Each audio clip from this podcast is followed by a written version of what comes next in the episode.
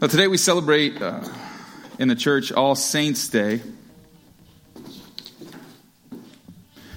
And historically in the church, All Saints' Day was, was a day to commemorate, or an All Saints' Day, I should say, was a day to commemorate those who had given their lives in service to the church, the martyrs of the church. And so in the early church, as persecution of early Christians grew, Sadly, the number of martyrs that there were, those who had given their lives in service to the church, increased to a point where they finally said, We're just going to make one day. Rather than each having their own day, we're going to make one day on which to celebrate the sacrifice that these martyrs had given. And so that became All Saints' Day. Now, today in the Presbyterian Church, rather than elevate a group of people as saints to revere, we celebrate what God has done through the body of Christ, through all of those believers who have come before us. And it's a day in which we marvel at the restorative work that God has done and is doing through the life, death, and resurrection of Jesus Christ, a God who makes the impossible possible, a God who brings the dead to life. And it's a time for us to grieve together as we remember family members and friends who have passed on. But we do not grieve as people without hope, but as people who expect to see and experience the glory of God. And so at the next service, at the 11 a.m. service, we'll, actually read all of the names of those in our family of faith who have passed away or deceased in this past year.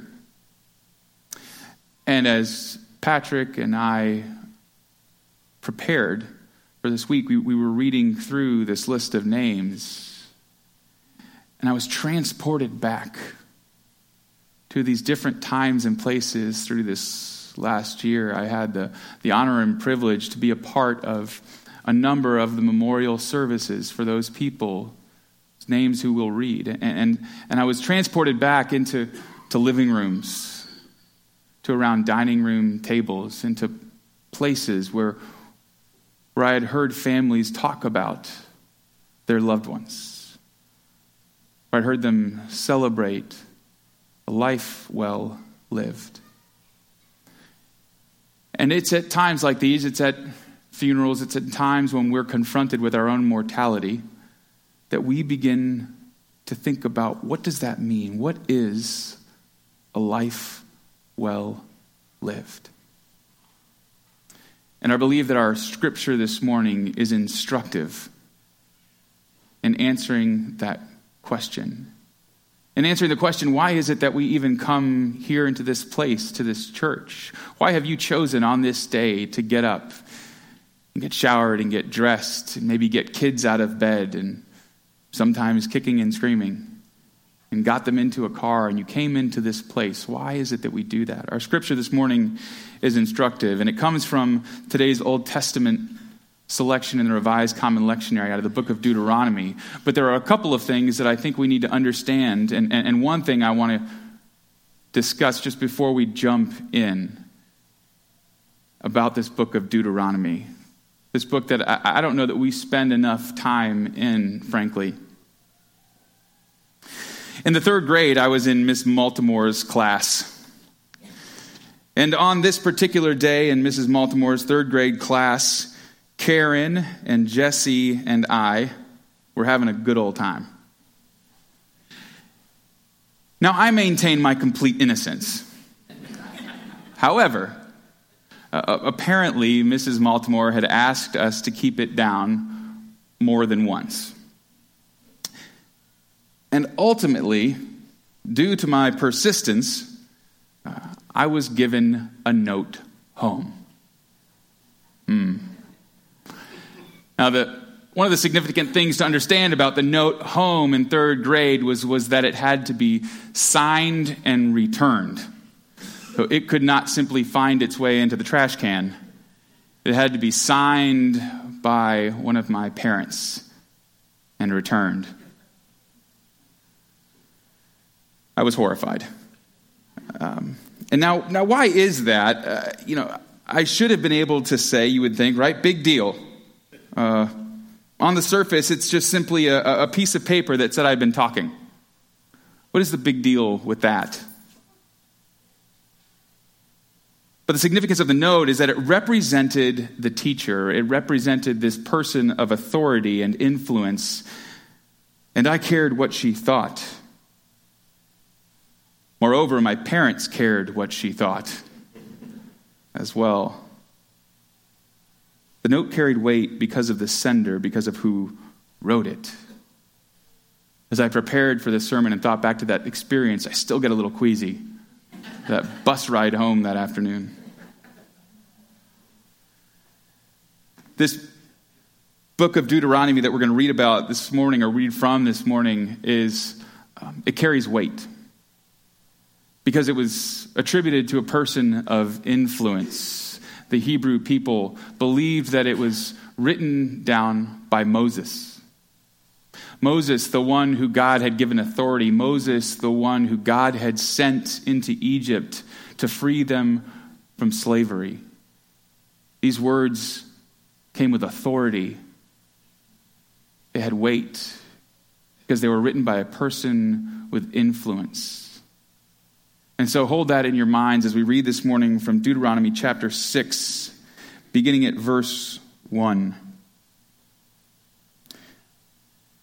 Now, this is the commandment that the statutes and the ordinances that the Lord your God charged me to teach you to observe in the land that you are about to cross into and to occupy. So that you and your children and your children's children may fear the Lord your God all the days of your life, and keep all his decrees and his commandments that I am commanding you, so that your days may be long. Hear therefore, O Israel, and observe them diligently, so that it may go well with you, and so that you may multiply greatly in a land flowing with milk and honey, as the Lord, the God of your ancestors, has promised you. Hear, O Israel, the Lord is our God, the Lord alone. You shall love the Lord your God with all your heart, and with all your soul, and with all your might. Keep these words that I'm commanding you today in your heart. Recite them to your children, and talk about them when you are at home and when you are away, when you lie down and when you rise. Bind them as a sign on your hand, fix them as an emblem on your forehead, and write them on the doorposts of your house and on your gates. This is the word of the Lord. Thanks be to God. And so there's a second piece that I think is helpful in understanding. So, first, that, that these words carried weight, that they came with authority because who they'd come from and who they were attributed to. But let me ask you this Have you ever entered into a contract with someone? A contract an agreement, an agreement that there will be some sort of exchange. You agree to do this, and someone else will agree to do that. Perhaps it's been official, perhaps you've signed your name. But I would contend that every time you walk into a 7 Eleven, you are entering into a contract. There is this understanding between you and the storekeeper that if you want the goods on the shelves, that you will give them whatever amount of money it says on that little sticker. Right? We have this understanding that's ingrained into us because of our cultural context. We understand what the rules are, what we're working within. There is this unspoken contract that if you give them this, they will give you a Blue Frost Gatorade.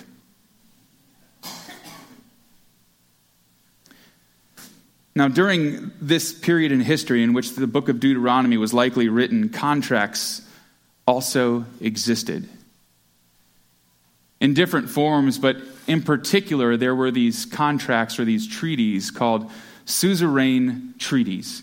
Now, this is really important for us to understand because these contracts were agreements between an important ruling power called a suzerain, hence the name, and a people or persons or a person.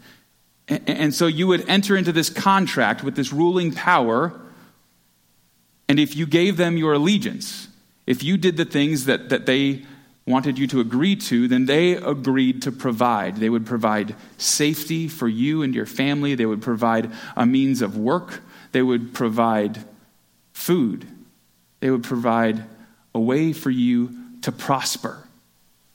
And, and in fact, we can see examples of these archaeologists have found remains of these suzerain treaties, and what we see is language very similar to what we find in this book of Deuteronomy this same language. This that we're going to give our allegiance to this person. And if we don't, these are the consequences. But if we do, here is what will happen. Hear verse 3 again. Hear therefore, O Israel, and observe them diligently, so that it may go well with you and so that you may multiply greatly in a land flowing with milk and honey, as the Lord, the God of your ancestors, has promised you. In other words, if you confess that this Yahweh, this God, is your Lord, then it's going to go well with you. You will multiply greatly in a land flowing with milk and honey. You will prosper. This is the cultural context of the time as the people the Hebrew people were reading these words, this is the way they would have understood it as to entering into a contractual agreement. But it's also practical in this agreement. You, you see, these, these people were, were coming out of the land of Egypt, a place where there were multiple gods that were being worshiped. And they were moving into the land of Canaan that also had multiple gods. There was Baal, there was Marduk, there was Asherah, there were these other gods that people were giving their allegiance to. And, and, and this God is this Yahweh saying, No, no, no, I will be the one God. And so they enter into this agreement declaring Yahweh is Lord, understanding that they will be protected, that they will prosper, they will be provided for. So, what do we do with this today? How do we read this now? Thousands of years later, in a land more than 6,000 miles away in a different language. How do we read these words? Hear, O Israel, the Lord is our God, the Lord alone. You shall love the Lord your God with all your heart, and with all your soul, and with all your might. Can you say that the Lord is your God? Can you say that this Yahweh, that this Lord is your only God? Uh, about a month and a half ago, I was at a uh, Christian uh, business person's lunch, and, and uh, the, the, the, keynote speaker that day made this beautiful point. He said, uh, Is Jesus your Lord and Savior? He asked this question Is Jesus your Lord and Savior? He said, I believe that we are very comfortable with the notion of Jesus as Savior, but we get uncomfortable in thinking about Jesus as Lord. Jesus as Savior makes us warm and fuzzy, right? This sort of friend Jesus, the saving Jesus. I think of those t shirts that say, Jesus is my homeboy. We like that version of Jesus. It's the Jesus as Lord that I believe is a stumbling block for us. But it's not accept Jesus as Savior and if Lord on the days that you really feel like it, right? We're called to acknowledging Jesus as Lord and Savior. So, how do we know or who or what is our Lord? How is that demonstrated? Because surely it's more than just a, a verbal assent, right? This is the God of the universe, God who will not be tricked by us saying, Yeah, Jesus is Lord. So, how do we know? Some of you have heard me ask this question before or make this statement before. You know, if, if it were illegal to be a Christian, would there be enough evidence to convict you? I want to push that a step further this morning and ask the question what is evidenced by the way that you allocate your resources? by the way you allocate your resources. What, when we look at the way you spend your time, when you examine the way you spend your time, what is your God? What is your Lord? When you look at the way that, that you have chosen to use your talents, your abilities, those gifts that God has given you, those things that you do naturally well because of how God shaped and molded you, what is your God? Who is your Lord? Because, like these people of Israel, these Hebrew people moving into this land of Canaan where there are multiple gods, we live in a world with multiple gods. They have different names. We don't call them Baal or Maratuk, right?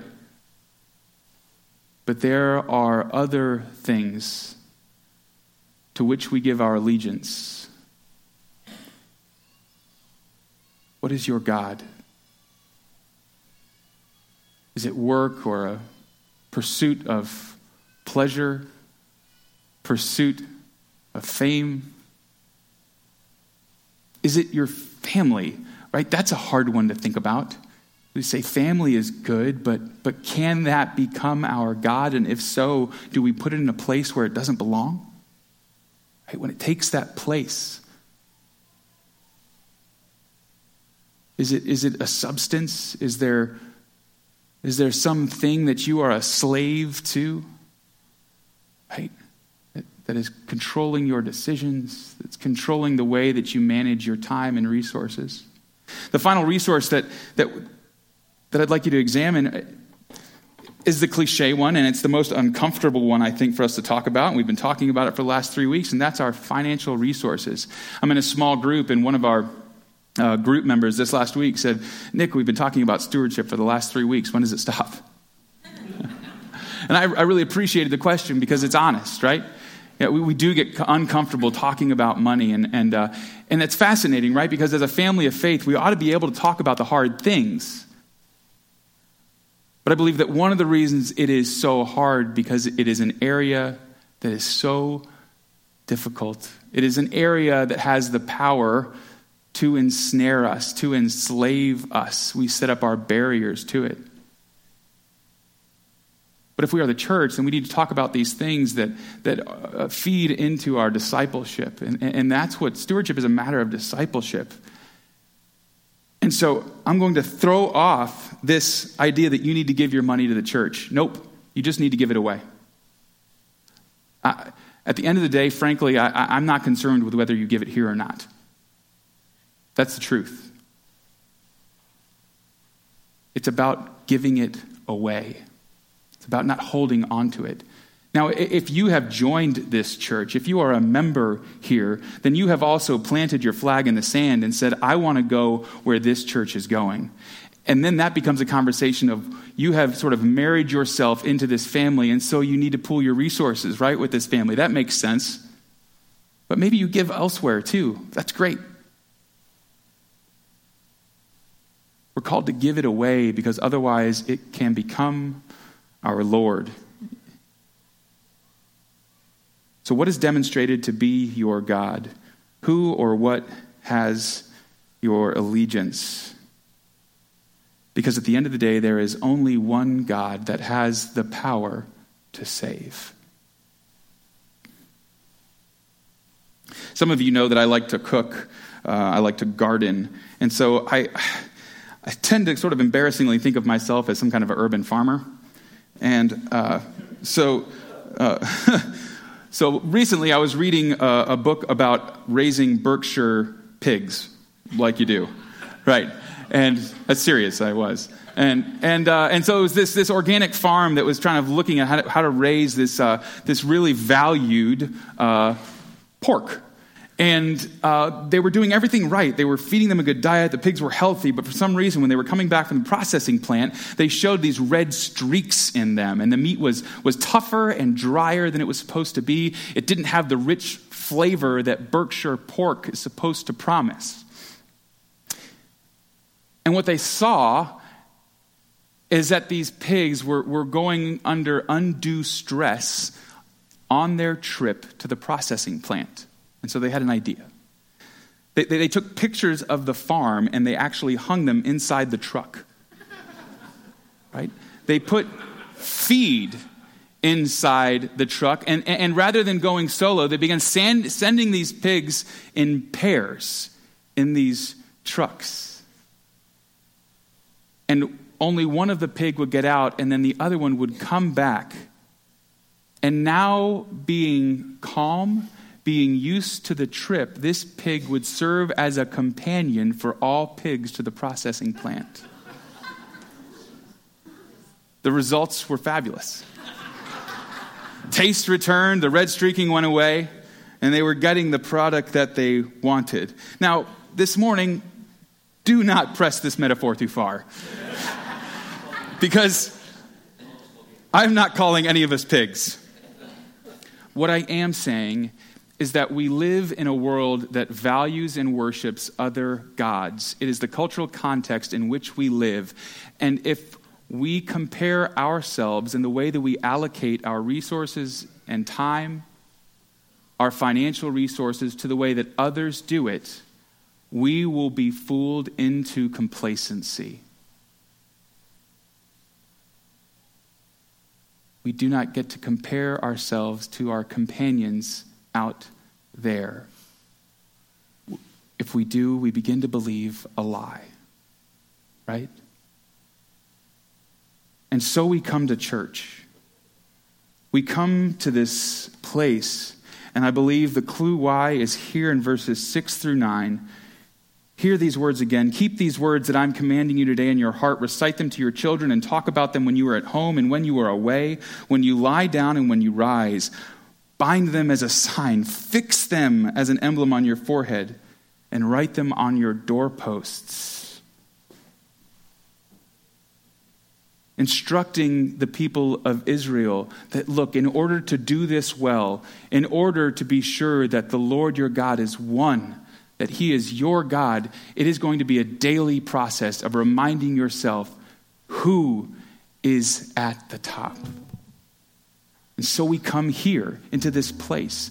And, and we have identified these four ways that we're going to do this in worship and study, in service and fellowship. And I'll speak for myself here this morning to say that, that I need worship as a weekly reminder of who my worship belongs to the one true God. I need to study in order to understand who this God is, this God who promises to care for me.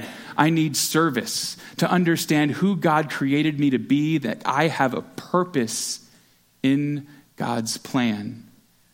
And I need fellowship. I need Christians, Christian brothers and sisters who are going to remind me that what is out there is not necessarily truth. I need Christian brothers and sisters who are going to nudge me out of complacency, who are going to tell me Jesus is Savior and Lord. One of the ways that they would bind a contract in those days is, is, is, at the end, once both parties had come to an agreement, an understanding of what the contract said, is they would eat a meal together. They would sit down and break bread. And so this morning, in just a moment, we're going to do the same thing, and it's an opportunity to remember the covenant that we have entered into with Jesus Christ. This covenant that we've entered into, like the people of Israel who were walking in a land of other gods, the people of Israel who were rescued out and away from other gods for freedom. That we too, though we walk in a land of other gods, are called to worship the one who can set us free. In the name of the Father, and of the Son, and of the Holy Spirit. Amen.